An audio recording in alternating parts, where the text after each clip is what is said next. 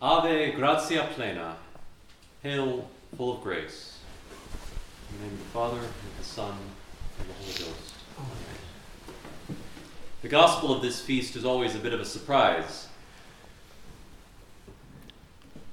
We all know the story of the Annunciation. We all know that it's a fairly long story, and at least for me, it's always a bit of a shock on the Feast of the Immaculate Conception as we start to hear the story, and just as we're getting settled into it, Deo Laus Tibi Christe, or last night at Matins, Amen, just as it's getting started. Why? Well, of course, because we've just heard the words that all of creation was waiting for. Ave, gratia plena. Chaire kecharitomene. Hail, thou who hast been graced, thou who hast been filled with grace. The angel says those words, and behind him is all of the heavenly court who are sharing in his joy as he proclaims to her the privilege which is hers, privilege which the angels must have known, which no one on earth knew, but which heaven already knew. And so we rightly stop right there and we cried out Amen last night at Matins. We cried out Laus Tibi Christe here at Holy Mass. Because we've just heard the amazing news that there is a human creature who is completely full of grace. Again, the angels were aware of this before men were, and what joy they must have had to see, finally, a human creature who was going to perfectly correspond to what God intended. The angels must have been intensely interested in what God was doing in creation and intensely sorrowful when they saw how things had gone wrong, when they saw how one of their own who had turned against his creator had gone so far as to try to lure his lower creation into following him in his rebellion. What sorrow must have been among the angelic choirs as they saw mankind falling for Satan's trap, and as they saw the virus of original sin spread throughout humanity. A deadly virus which was transmitted by propagation such that no one could escape it. And the entire world was full of the corruption of sin. What joy, then, there must have been in heaven at the moment of the conception of the Immaculate Virgin.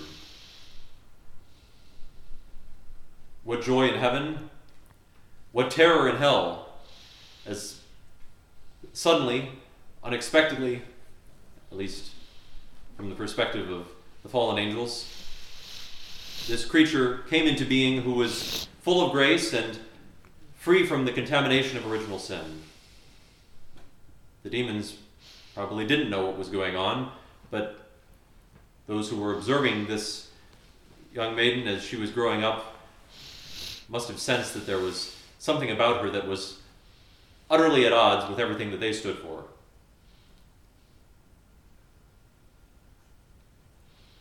So the angels rejoiced greatly in Mary's conception and rejoiced greatly as that privilege was announced to her by one of their own, by the Archangel Gabriel. And in a certain way, and what we heard at Matins last night as we responded, Amen, to that proclamation, is mankind joining in the joy of the angels, honoring our Immaculate Queen. Mankind, which has been waiting for centuries, for millennia, infected by sin, and rejoicing to know that now the remedy is on the horizon.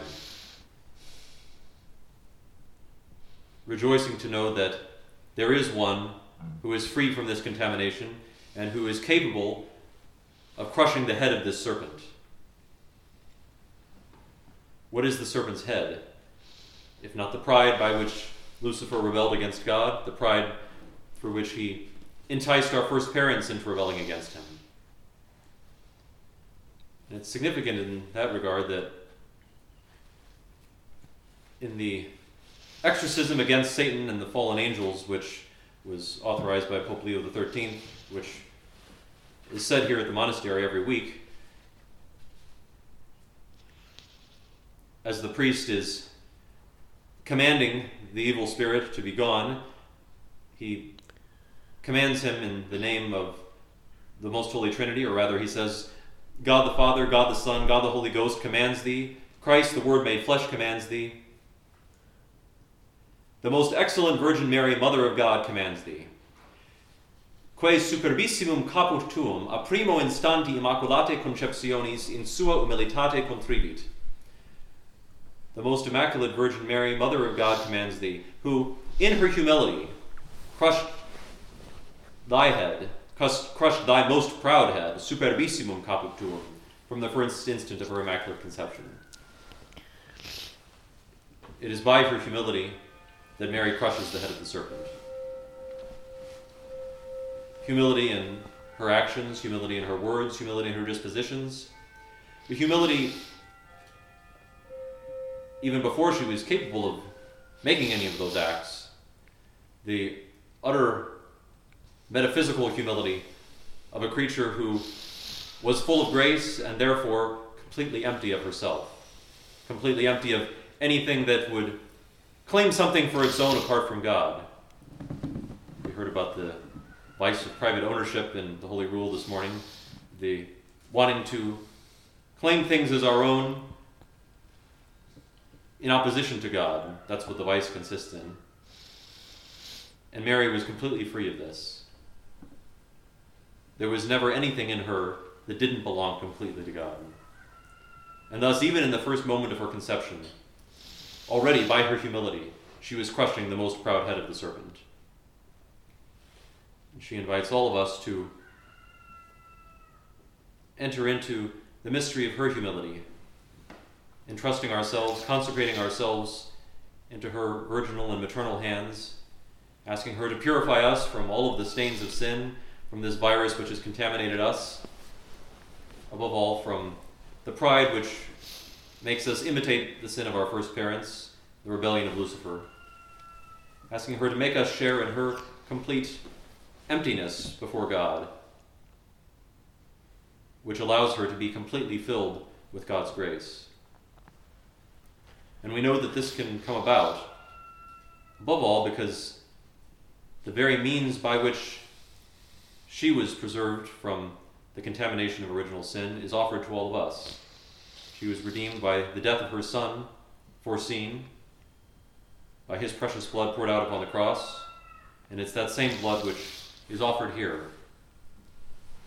The sacrifice which we offer here is the very sacrifice by which Our Lady was redeemed, in virtue of which she was preserved from original sin.